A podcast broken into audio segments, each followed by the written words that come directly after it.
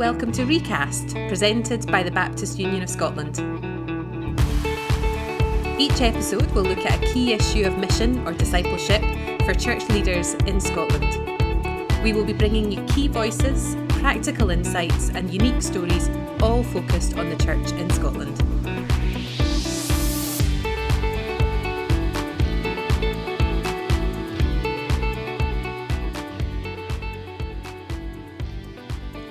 Welcome to the recast. My name's Glenn Innes. It's great to be here, and I am once again here with my colleague Lisa. Hello, everybody. And uh, we're back with another episode uh, in our series here, having a think about what it is to support and encourage people working in the marketplace uh, as they try to walk out their whole lives for Jesus. Uh, Lisa, it's good to be back chatting. I, I, think we got some feedback that perhaps the last time our, uh, what shall we call it, mundane conversation was perhaps both a little too mundane and a little too long. Oh, dear. Uh, so, so we, we really do need to come up with something nice and sharp to talk about at the top here. Um, so, what are you up to at the moment? What are you working on?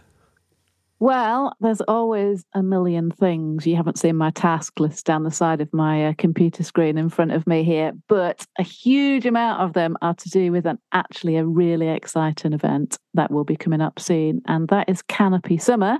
Um, yeah, and so lots and lots of people came last year, and uh, all ages and stages of life from all churches, really quite far and wide, which was super encouraging. Right. And we have got a new venue which is Larbert High School. We we mm. loved the last venue, but it, we'd outgrown it on on our first event. So we've gone for a bigger venue, which is hopefully a little bit future proofed as well. So Larbert High School, um, you know, lots of parking and loads and loads of indoor space. It's got the most ginormous kind of welcoming hall area that I've ever seen in my life. Um, and then a huge uh, kind of auditorium and place to bring all your picnic lunch. Although, of course, it's going to be sunny this year, so we can sit outside. We had a word with God already, didn't we? Yeah, I think Don't I might have done that, that last year as well. Yeah.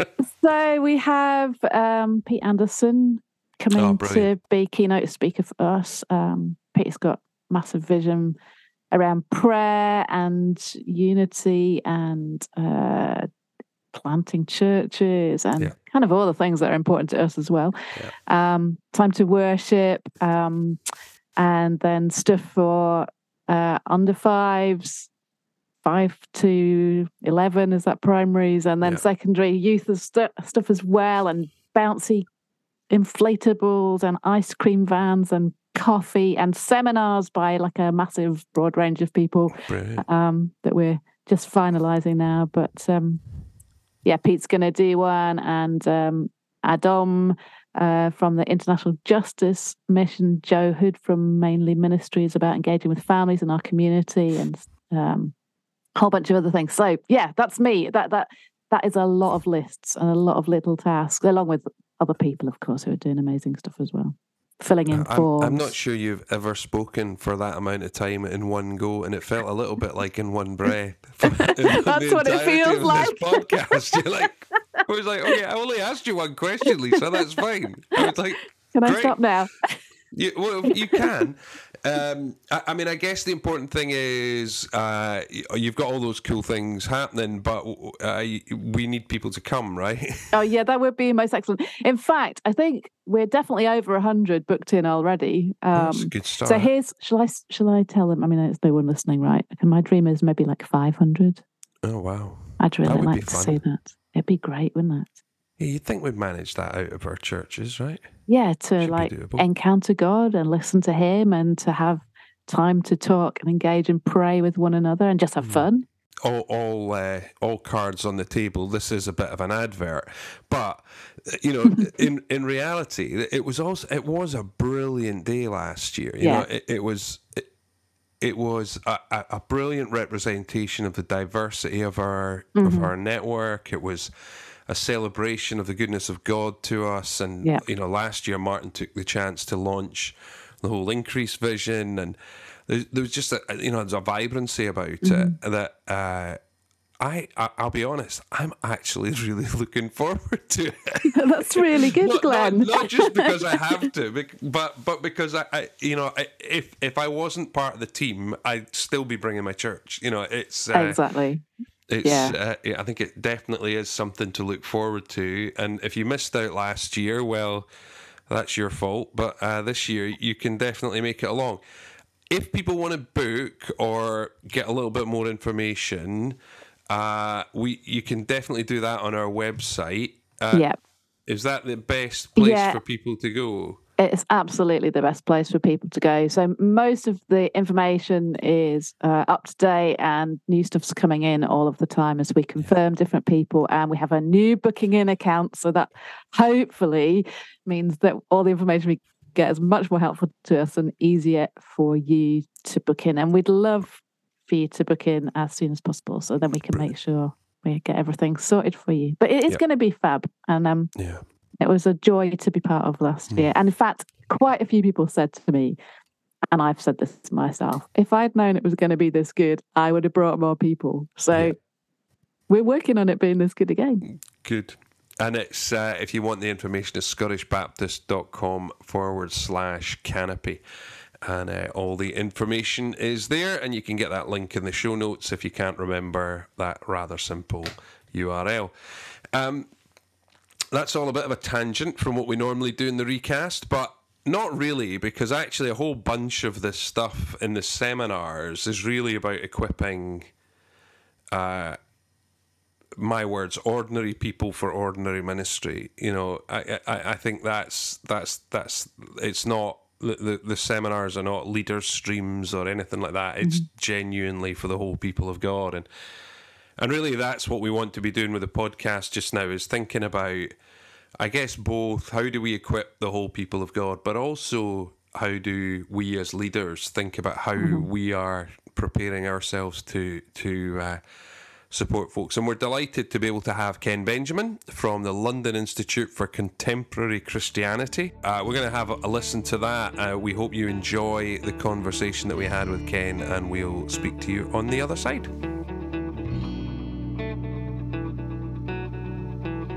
So, uh, we are really thrilled to have Ken Benjamin with us. Uh, Ken works for LICC, and we'll get uh, into that a little bit more in a moment, Ken. Um, I'm guessing that there's quite a lot of people listening who perhaps don't know you and don't know much about you. So, maybe you could just tell us a little bit about yourself before we get going with some sort of formal questions. Gladly, yeah. Hi to both of you. Yeah, so I'm I'm Ken Benjamin.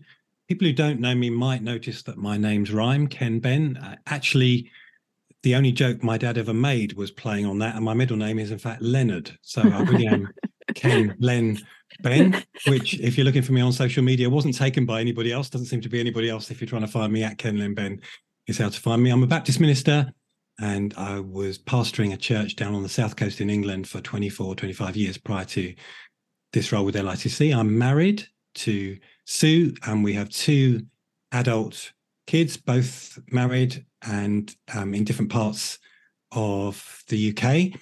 And um, when I'm not doing the role that I do for LICC, I enjoy tennis, uh, golf, and time away in our camper van. Oh, very good. That's excellent, isn't it? Um, so, um, have you been to Scotland? I have been to Scotland. Yeah, and um, although it's a cliche for anybody to try to make any sort of hered- hereditary claim to be Scottish. I, am mixed race. I'm, I'm Asian and, and white British. But on my mum's side, we're part of the Fergus clan. And um, so my mum, my mum was 94. She died a couple of months ago, just the hmm. beginning mm. of, of, January. And when we uh, went through her stuff, you could find a number of items relating back to the Fergus clan, including the crest. And, and I looked up the crest. It says um, sweeter after difficulty is the, is, is the ah. go of the Fergus clan, which is a nice thought. Yeah, so I would like would like to make some claim to some Scottish hereditary on on my mum's side. Excellent. Oh, that's just a really great motto, well, isn't I mean, it? There you go. That's it. It's done. and, my, and, my, son, when he got married this summer, he he made a point of having a Fergus clan tie as part of his wedding outfit. Excellent. Well, we look forward to uh, welcoming you up here with your camper van because um, it's a lot cheaper in a camper van up here if you choose the right places. so it's definitely Excellent. a good place to come, apart from many other reasons. And undoubtedly also colder and more midges, but it's a great place to come with your camper van. But I feel like I'm getting an honest review and, and a sales pitch, but I'm, I'm going to come anyway, so it's fine. Well, we've been away a lot of times in our camper van in Scotland, and the midges haven't actually been that bad. You just need no, to choose choose where you go and take the right spray with you. Glenn, ask some sensible questions. so you've used the initials LICC quite a bit. My suspicion is most people listening have some sense of what that is, but I wonder, could you maybe just tell us first of all what LICC stands for, but also like what do you do there? Yeah, so I mean, regular listeners to your to your podcast, the Recast podcast, will notice that you mentioned LICC yourselves a couple of times last time when interviewing M- Martin. We're the London Institute for Contemporary Christianity. Uh, don't be put off by the London bit. That's just where where we're based, but a UK wide charity trying to equip all of God's people for all of their places. We're 40 years old. We were formed by a guy called John Stott 40 years um, ago. And John Stott's thing was really about listening to the word of God and listening to God's world and trying to make a connection always between between the two. And my role is um, church director, director of church relationships. And I'm here to equip churches and particularly church leaders to equip their people for their Monday to Saturday lives as well as their Sunday lives, wherever they find themselves. So, workplaces, leisure places, where they work, rest, and play, particularly where they spend time with people who don't yet share their faith. We would often use the term frontline for that. So, I'm all about spending time with churches and church leaders and giving them resources to help them equip their people. Great. So, you um, you spent 20, 25, maybe a bit more yeah. uh, years as a church leader um, and now you're in this slightly different space. So mm. why why have you got passionate about this? Why why did you uh, trade leadership of a local church for doing what you're doing just now? It's a good question, Lisa. And um, let me say, I, I, loved being a church pastor. You know, well, most days anyway. loved being a church pastor, um, and I felt like I could I could, God willing, do that um, for the rest of the time that I had, but I had this role for president of the Baptist Union uh, of Great Britain, England, and Wales, Baptist together, and got to travel around and see something of of the UK scene, to see something of what's going on in churches. And um, I will, I was struck again by the overall picture. Overall, our churches are aging and declining in the UK, and we can't be okay with that because we carry the message of hope uh, don't we? And I, I, guess I'd been a bit oblivious to that because, um, through no credit of my own, but my my church had been thriving and growing in those 24, 25 years. So I perhaps was a bit blind to the to that bigger picture. And so they began to then ask, so if God wants his church to grow, and if it is growing globally faster than ever before, what is there in the UK that we can do to help the UK church to grow, particularly Baptist churches, which was my stream? and is my stream still. And one of the answers, not the only answer, but one of the answers in, in my church had been this whole life discipleship piece, equipping all of God's people for all of their places. Yeah. As soon as you do that, you have a chance. You have a chance of equipping people to to be disciples with others, um, including connecting with people who'll never walk into our doors. So, so that was the starting point for me. And then I began to convey that message in my denomination. And towards the end of my time as president, LICC approached me and said, That thing you're doing just with the Baptists in England and Wales, could you do it across the UK, across denominations? And I felt that actually that was a great opportunity. And so I've stepped aside from a role that I, I did love, and I've moved away from the city I was in, in Chichester on the South Coast, to be able to do do this role. Amazing, amazing. Um, I mean, so talk to us a little bit there. You, you, you talked about that having that UK wide view, and I, I do think it's sometimes helpful for us to get up to thirty thousand feet, especially those yeah. of us that are involved in just everyday dealing with church stuff, funerals, yeah. and dis- discipleship, and all of those kind of things. Um, at that thirty thousand feet space, mm. how did you see, or how do you see the church in the UK engaging with these kind of questions? Because you've obviously listened to our podcast with Martin mm. last mm. week, and some of the things he was talking about, um, I think hint at the fact where we might think that this is a good idea, but I'm not sure we're doing a great job in that. Yeah, I mean, it was great to hear Martin, but also sad, I thought, because the thing that he really wanted was affirmation. And he wanted to, it to just be confirmed that, and this is deep in our theology, that, that, he is a minister doing what he's doing, that he's called to be that every bit as much as any of us is, and that God can use him mm. there at least as much as, as any of us, and that there is no hierarchy, though he though he'd grown up perceiving this kind of spiritual hierarchy where some jobs are seen as more important than others. I guess at that 30,000 feet level, I would see a couple of things. I would see really good intent from church leaders. We get that it is important to equip our people for, for all of their places, um, but it's not what shouts for attention. Hmm. What shouts for attention is the pastoral crisis, is the is the issues that's going on, is the rota. you know, people will notice if nobody is on piano or organ on Sunday, they won't notice necessarily if we're not equipping them for Monday. And they hmm. won't even necessarily expect it or, or tell us off for it. And so we need ways of reminding ourselves of that and, and bringing it back to the fore. I guess what I've also seen is perhaps a, a, bit of a fear that if we emphasize too much equipping people for their workplace, maybe they won't like volunteer and serve in church. Um, a kind of hidden agenda concern. Actually, I saw the reverse, really. I saw that the more that we endorse people in their whole lives, the more they felt the church valued them, the more they valued the church, and the more they wanted to serve in a church that that was like that. So I see really good intent. I see people people see the need for this, particularly church leaders. There's a there's a missional need. We know the UK will never be reached until we equip all of God's people for all of their places. That's vital. Mm-hmm. There is a generational need we know that young adults are walking away from church. They're not running away from church.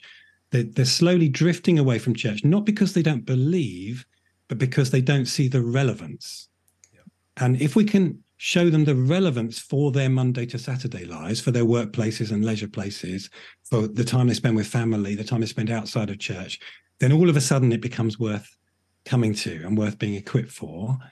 And there's a discipleship need as well. Mm. Even churches that are growing and seeing people come to faith, they say to us, you know, we can see people come to faith, but we don't really know how to disciple them.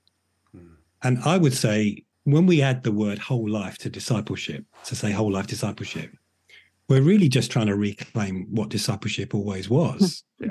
A disciple is somebody who was trying to learn from Jesus and follow the way of Jesus every day, yeah. wherever mm. they find themselves. Yeah. yeah.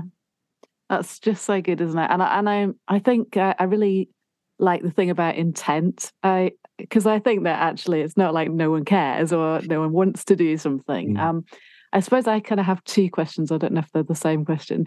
One is, um, what do you think most people in most churches are actually looking for in terms of being supported and resourced? And the other is, you know, how as a church leader can I effectively do that? So I don't know if that's maybe two massive questions, but um, but perhaps they relate to each other. Well, um, they they are big. They are big questions. I think um, the, there's a bit of a difference, Lisa, with people who are brand new to faith and people who have grown up in church. I think so. People who are brand new to faith, particularly younger generations, they expect nothing else than that their faith will be relevant, and church should equip them for yeah. their everyday lives. Why would it not? And a huge value, particularly with younger generations of adults, is is integrity, is being consistent in the whole of whole of your life. So they just want what happens on Sunday to be relevant to to Monday through to Saturday as well as as well as Sunday. Yeah. We would talk about about the sermon being the halftime team talk uh, in a game of two halves, rugby, hockey, football, doesn't matter. And and and we're about giving resources tactics and ideas to get back out there in the game. The first half may have gone well or it may have gone badly, but we're about equipping and resourcing. And those of us who are have the privilege of preaching, we should be player managers in that analogy. We should be in the game too, and to have our own stories. Those who've grown up in church, they may have grown up, as, as Martin described in your podcast last time, with a bit of a sacred secular divide, with a bit of an idea that church emphasizes all that happens in the church program and not that happens outside. Yeah. So there's a bit of almost correcting a misnomer, a misunderstanding that has to happen first. They can keep mm. drifting back to it's really what's most important is what happens in church. Mm. And we have to keep countering that. Um, people want to know so, what does it look like? What does it mm. look like to be a disciple out there? Um, is it only about telling people about Jesus? Mm-hmm. And and actually, no, it's much wider than that. And one of our key resources is, is called fruitfulness on the front line. We talk about six M's, and that was developed in in Scotland with some young adults that we were just talking to about what it looks like to be a person of faith out there mm-hmm. and those those six m's modeling godly character out there wherever you are making good work ministering grace and love molding culture being a mouthpiece for truth and justice and being a messenger of the gospel mm-hmm. um, they still ring true and and some some churches and some ways of thinking sometimes can think it's only that last one. It's yeah. only being a messenger of the gospel. But equally, some traditions can emphasize all of the other five and not the last one. Yeah. And so I think it's a healthy balance. And it came from some research we did basically with young young adult Christians coming from Glasgow and Edinburgh to talk to us about what it's like to be um, a Christian in their workplace. Hmm. Your other half of your question was about church leaders and um, how we equip church leaders. And I guess it is that coaching role. Imagine you are giving that halftime team talk. Um, and our research says that that the best church leaders are faithful to the Bible at this, the best whole life disciple making church leaders, and they're curious. They're curious about other people's lives. They, are nosy, if you like, but they ask the right questions. And so when they come up to you after coffee or at the end of a service, um, and you're expecting them to ask about the rota, they, they actually ask about your everyday. When you're a church leader, nobody calls us to say they're having an average day, do they? you know, they call us about the extremes. Things have gone extremely well or extremely badly. And if we're not careful, we preach to those extremes. But for most of the time, most of our people are not having that sort of a day. And so just to ask them, uh, you know, tell me one thing that's going on in in your in your world this this week that I can pray for really then equips us to equip them. Mm. Brilliant. I mean, one of the things you've you've hinted at there, Ken, is is the need for uh, the, the like the whole story of Scripture to be held together there, mm. and and how if we don't hold all of that, then we can we can be preaching the gospel but not concerned about the justice piece. We can mm. we can uh, we can forget about modeling um, things when we when we're too busy just trying to tell people about Jesus. If I'm a church leader thinking, okay, uh, Ken's on to something, and yes, I know I can go and pick up all these lovely resources from LICC, and we'll promote those in a little bit. But but what what are the first steps that I take? You know, eh, how how do I reshape preaching, or how do I how do I rethink my small groups or or what's the language shift that needs to take place? What what are those initial steps to take to begin to to to redo your culture around that? Because if you're stuck in a culture with a sacred secular divide, it's that you can't just do it in mm. one Sunday. It's got to be a mm. progressive thing. What are, what are those first steps? Would you think? I mean, these are all great questions. That's a great question too, and uh, I guess without naming, you know, one of our resources as the answer, and in a way, it's not the answer because you can you can fall into the trap of saying, okay, we, we did this because we did one of LICC's or another mm. organization's resource four years ago. Therefore, we've nailed it in terms of whole life discipleship, yeah. and that would just be a gesture, really, um, rather than genuinely making a, a kind of whole posture change to how how we approach things. So, to take your question around forming a message in a small group or, or, or on a Sunday, I guess we know the exercise that we do when we look at the Bible, we say, what did it mean then? What does it mean now? And so what? I think that's essentially what we do. And we look at different genres to say what it meant then and now, to then say, so what? I think there's still a danger that if we don't make ourselves think this way, our so what's have church implications. So the so what becomes, so therefore we ought to give more in church or mm. love one another more in this building and in, in the things that we do or serve more in church. All of those are good things. Yeah. But if if we can throw in some so what's that relate to those on uh, uh meeting at the school gate, uh, parents um, doing yeah. that, those in the NHS, those who are doing plumbing and, and manual work, those who are at the tennis club, those who are meeting their family who don't yet share their faith and, and what that's like because those things are different. So almost to make ourselves a little post-it note to say, you know, have some illustrations that are nothing to do with the church program. Sometimes people go one stage further than the church program and they think of community activities. That is good too.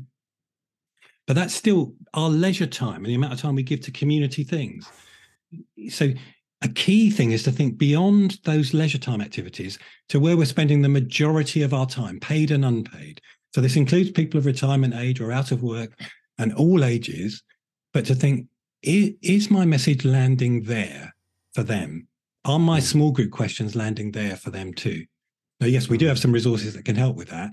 But I, I think all ministers, pastors, preachers, home group leaders, we've got the tools to do that. We just need some triggers to remind ourselves to do it. Excellent. You know, I just um, I just listening to that. I think the curiosity thing is really a really helpful piece in this because I wonder if uh, some of us who've maybe done you know um, church leadership since we were kind of out of toddlers mm-hmm. uh, or, or, for so long that we've sort of forgotten um, what regular life was like if that's the right way to put mm. it um, feel a bit nervous to say something that would be unhelpful you know or just a bit foolish mm. uh, or, or naive or something and actually the curiosity bit really helps with that isn't it especially if maybe we can use an example that someone's given us if they give us permission. Mm. So it's not just me thinking I know what's best for you, but actually, um, but, but I guess just that being interested in people's lives. We did we did have somebody at our church who used to quite often ring up and say, "Um, I've got such and such a meeting today. Will you pray for me?" Mm. And that was a really helpful reminder, mm. actually, mm. about you know the regular everyday life of somebody else in the church. Mm. Um, so how, how might we do that genuinely? How do we do the curiosity thing genuinely? Well, um, if it's true that people don't call us to say they're having an average day, they email, they text, they WhatsApp, they call us to say something else is happening, or to ask a question about the rota, which is all good stuff, then then we can say, okay, well, I've answered your question, your important question about the flower rota. That's done. Now, um, while we're chatting, give me one thing to to pray for you this week. Tell me one thing that's going on in your world. It doesn't have to be a big thing, and and, and to lower the stakes that this has to be a big thing. So I was talking to a friend who's a GP uh, just recently. You know, I don't know when our podcast is going out, but this is Holy Week as we're speaking, lead up to Easter. Uh, everyone's going to arrive at their door on Thursday before mm-hmm. Good Friday, wanting to be healed. You know, and I, I most most church leaders aren't thinking about that. We're thinking about how busy our program is. We're not thinking about how busy it is for a GP. Mm. So you ask him a little bit further about what's going on. And this is a particularly anxious time. People are anxious in the waiting room post COVID in a way that they weren't before. And they've they've normally got multiple things that they're asking for when they used to ask for one. And they've waited a little bit longer. And the waiting list to go to, to the treatment that they need may also take longer. So the, the, the GP has to then prescribe painkillers to get them through that time. So the whole thing is a little mm. bit more angsty than it was before. On top of which, I now have the thought that what is a busy time for us as church leaders over Easter is a different sort of busy time for the GPs, and I can mm-hmm. I can pray for them. Well, that then equi- helps me to equip mm-hmm. equip them. If I'm talking, say at Christmas time to somebody else I know who's a car salesman, that's a particularly dead time to sell mm. cars. You know, nobody particularly buys a car unless they have to in December because it's too expensive for other things. But unless I ask them those things, I don't I don't know. So I think it is just asking good open questions and and then and then perhaps um, our congregations aren't so fearful that we are going to come up and ask them about volunteering for X or Y or the Rotary over coffee because they know because they know we're genuinely interested yeah. in, in what's going on in their lives. As part of our 40th anniversary, we asked people to send in stories um, just of what their everyday life was like. And um, again, thinking about the NHS, I had one story from uh, which made it into our devotion. We wrote a 40 day devotional. You can you can get it on YouVersion or from from us and and read one a day. Um, from Michelle, who's in in the NHS in Lan- Lanarkshire.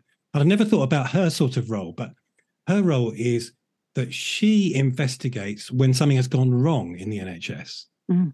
So when there is a complaint, when there's been an maybe a harmful incident or something adverse has happened, but she would pick up the biblical truths, Glenn, of of of Leviticus and and and about our God being a God of justice. And so she sees her role as I'm there to see that everybody is valued, mm-hmm. and at a time of immense pain and tension, that justice prevails. So she sees it as a godly role to to do difficult work well. Mm-hmm. And I would never have thought of that. No. But but by hearing her, I can absolutely get it. And then I can think of a whole range of other jobs that are a bit like that. Yeah, brilliant. Yeah, we when we uh, previous church we were at in Aberdeen, we had a young woman that was part of our church and was really struggling with her work and not sure what she should do, and really, actually, I think the reality was she didn't understand that God saw what she did as valuable, and um, mm. she's uh, and fact, she expressed it almost exactly those ways. And uh, she was a children and family services social worker wow. um, who was struggling to see her purpose because she was so pulled down into the everyday and the pain and the anguish that she saw. I was like, well, the religion our father desires is that you would take care of the widow and the orphan. It's like it seems Absolutely. to me you're doing that. You might get a check from somebody else, but it doesn't really matter. You know, the work that you're doing yeah. is. And it was just one of those great joys in pastoral ministry when you see the light bulb come on for someone and they go, yeah. That could be my work. I, I, thought that's what we did in church. like, no, yeah. no, no, no, yeah. no, I don't get to do any of those exciting things. That's your job.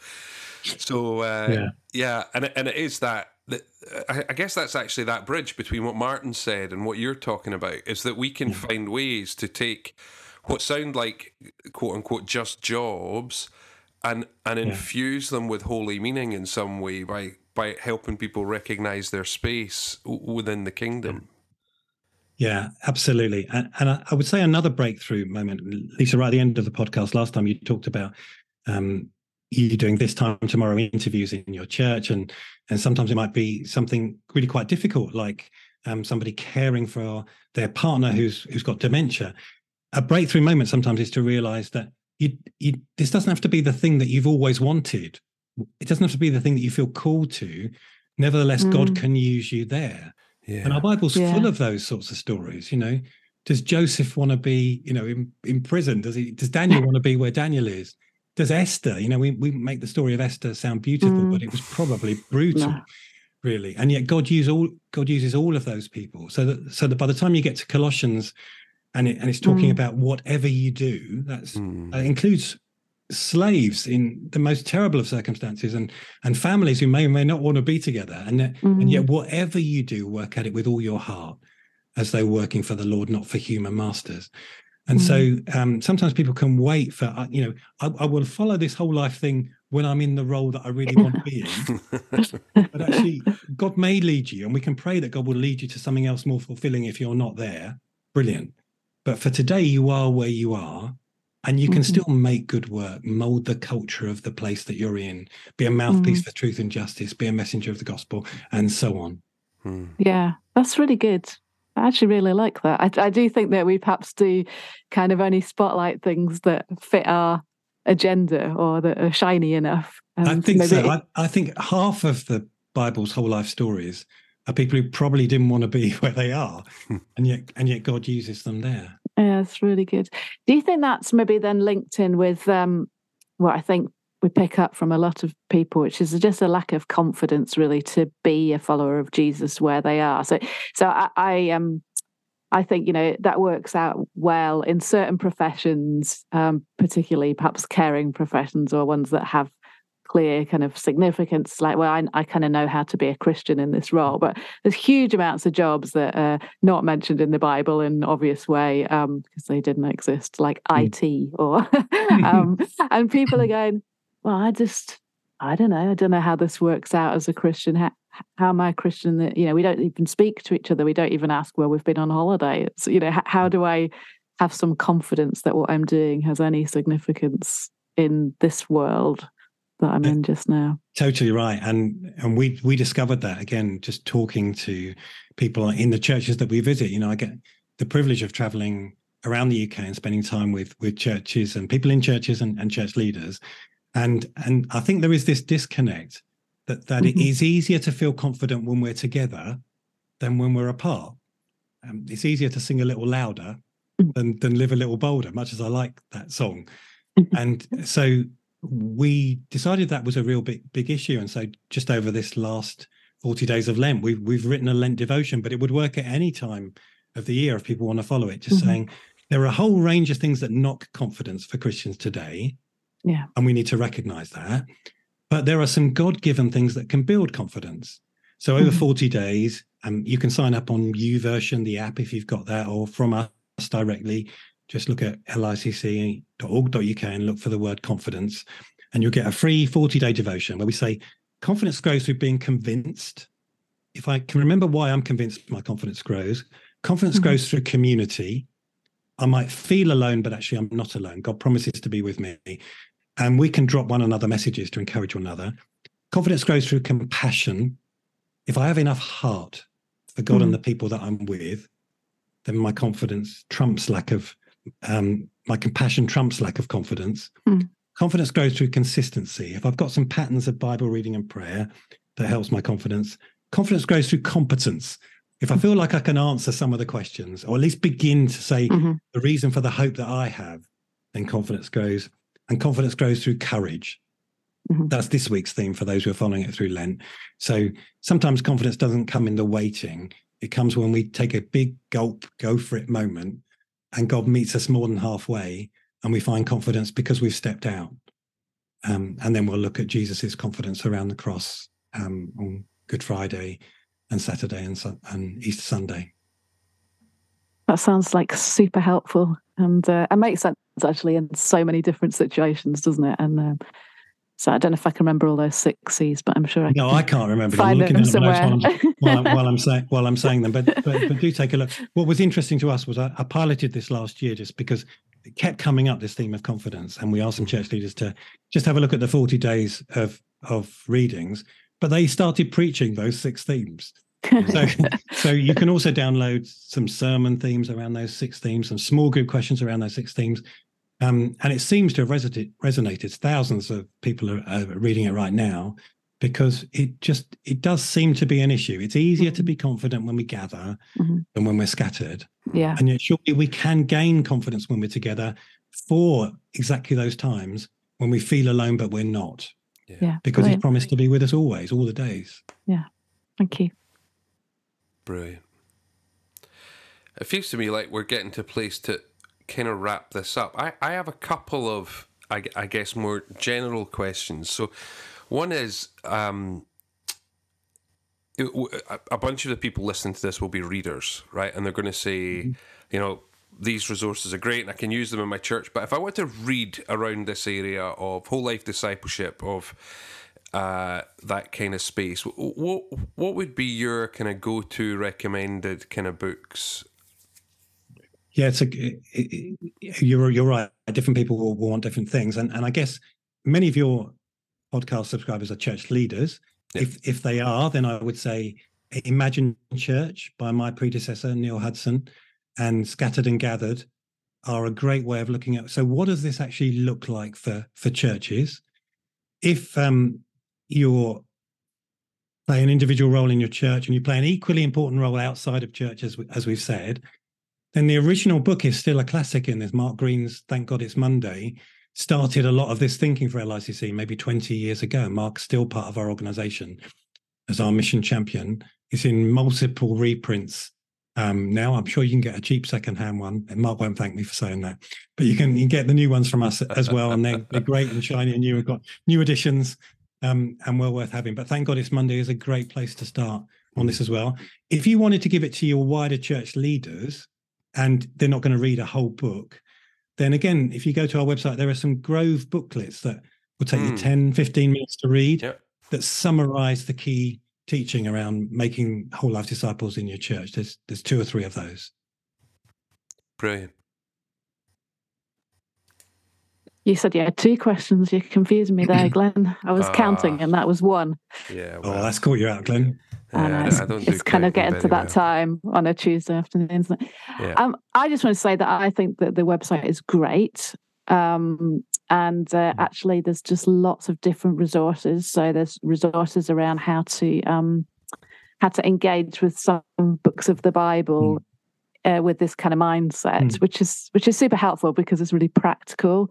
And uh, when I'm feeling a little overwhelmed, then that's a good place to go to find help. Um, and all the kind of different courses and resources uh, and podcasts and all manner of exciting things. Um, so, so, so you so um, what you've mentioned there is a series called Gateway Seven, um, seven different uh, books with small group questions, looking at the seven main different writing style genre in the Bible. Mm-hmm. So to give you an idea of if I'm reading this sort of style of writing in the Bible, how do I apply that in a whole life way? Because we think mm-hmm. the whole Bible applies in a whole life way. You just have to read it with with a whole life lens. Yeah. So yeah, licc.org.uk is the place to find that, and forward slash resources will take you to those things. Um, or our events, many of those are online. Yeah. Including including a lunchtime event around preaching next month, um, just for one hour. If people want to think about that. Yeah, and I would uh, recommend those personally because I joined in some of those, especially over lockdown. You know, when our, our whole life was attached to a computer, and also I think when we all re- realized that we could do some stuff like that in in a way that we can't always do it gathered. So I'd mm. recommend those opportunities if that's helpful.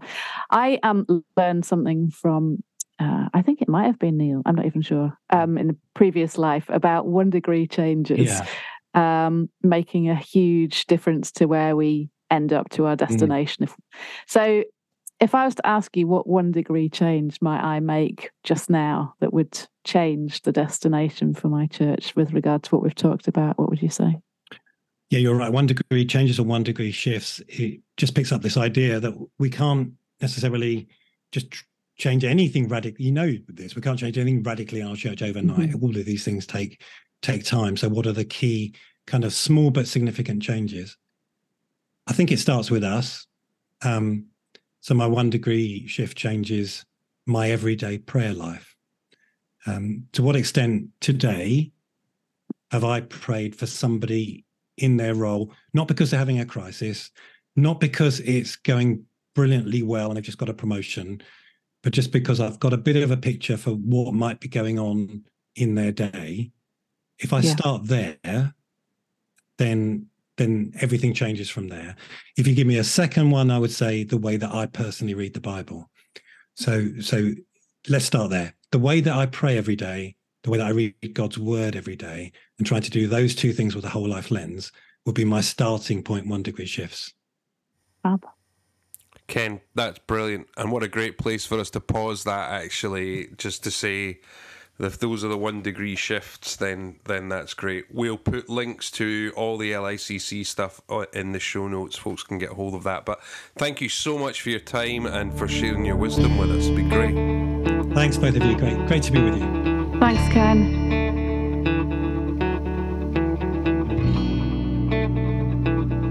Well, I don't know about you, Glenn, but um, I found that was really helpful and yeah. uh, insightful. And some things I'm familiar with, and some things that I've forgotten about, and some things that I know but I haven't done anything about. Um, yeah. How about you?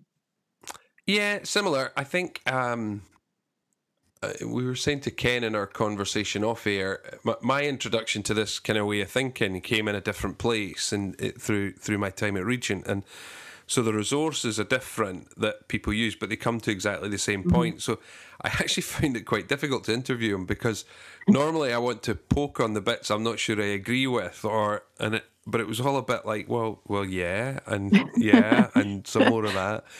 Uh, so I'll mark that down to Ken being really smart and mm-hmm. very wise, and so there wasn't much to uh, there wasn't much to poke into. But I think he said a lot of really helpful mm. Things. Um, was there anything for you that stood out in that kind of sense of being really helpful or wise? Yeah, I think the thing that really kind of landed with me, and I, maybe I kind of said that a little bit as we were talking, but is um, that lots of people find themselves in situations where their frontline, as in the place where they spend most of their time, whether it's the home or a, a workspace where they get paid or whatever, is yeah. not that great. Yeah. And um, and actually, when you speak to people, well, the people who like their jobs or think they're meaningful talk talk about them. But lots of people go something like, "Well, I'm just a this, that, and the other," or. "You don't really want to hear about what I do." Because of hey it's boring or I don't really like it or and I think just that little thing about lots of people in the Bible found themselves doing things they probably didn't really want to do. And actually, God is at work in that yeah. As much as the thing which appears meaningful from the outside. Actually, it's quite a transforming perspective on mm. things, isn't it? And maybe enables me to pray for myself when I feel like that or have done. Um, but for others, and, and ask them deeper questions about those spaces where they kind of maybe don't want to talk about or it's not feeling great or it doesn't mm. seem very meaningful. So so that was quite a little moment, I think. Yeah, I think so. I think that's really insightful, uh, uh, both of Ken and of you, the way they picked that up. I think um, the real challenge of uh, how do you how do you pastor people actually in their in, mm-hmm. in their very ordinary lives at mm-hmm. times mm. and, and and disappointingly ordinary for, for many people at times. So um, I have a an Episcopalian friend who always likes to remind me that the vast majority of the church calendar is called ordinary time. yeah. like yeah, because that's that's the reality. You know, like mm-hmm. we're in Holy Week right now. That's a high day. You know, but actually that's only one week. The vast mm. majority mm. of, of the year is going to be ordinary time. Mm-hmm. Um, I, I I thought another thing that that was the uh, that I heard as a bit of a challenge as a church leader um, was that space where where we have good intentions and we maybe do a Bible study or mm-hmm. we maybe even do a sermon series on this but at least what, eh, what I heard Ken saying was, no, this needs to become embedded in your culture. This needs mm. to be something more than even just a once a year kind of Bible study or program that you yeah. run, but needs to needs to hold on to something much more significant. And and I think that's really challenging because it does it does feel like actually that means that we need to make more significant changes than just choosing to put this in a sermon mm-hmm. series, mm-hmm. um, but it needs to begin to infuse everything that we do. Yeah, I think that's right, isn't it? Because it's dead easy to do a course or a, yeah, uh, and feel really good about yourself, and it makes a difference. Yeah, I hope to some people, but yeah, something about it becoming part of the DNA, isn't it? That discipleship is all our lives, wherever we are, whatever we're yeah. doing, and that that's the message, really, isn't it? and and that that goes to the, the the challenge of pastoral leadership, right? Because I mean, you were talking at the beginning about your big long to do list that goes down the side of your calendar, and the problem is you don't get to put discipleship on there and then tick it off any day. It's just going to no. be there every day at the top, annoying you, saying, "Nope, you're not done that fully yet. Nope, more to do." Yeah. Uh, so I think there's a I think there's a piece there that that is both challenging. Um, but it's it's a challenge to to meet people in the realities and the and mm. the, the, genuine spaces of their lives. But we can start, can't we? And uh, we must. We can start now, like today, and that's kind of always with things that are challenging, like a mountain. You think, no, I'm going to start with one step, and uh, mm. so maybe maybe this is an area where we need to do that more. Yeah, absolutely, absolutely. And join us next time when we'll have more guests looking at this uh, subject, some from uh, a practitioner point of view and others trying to help us think about what it means as leaders. Uh, thank you for listening to the recast. If you've got any requests of things you'd like to, us to talk about or people that you would like us to get on as guests, then please do get in touch with either of us. Our emails are in the show notes below. We would love to hear from you. Uh, thanks for listening. This has been the recast. I'm Glenn. Lisa's been with me, and we are out.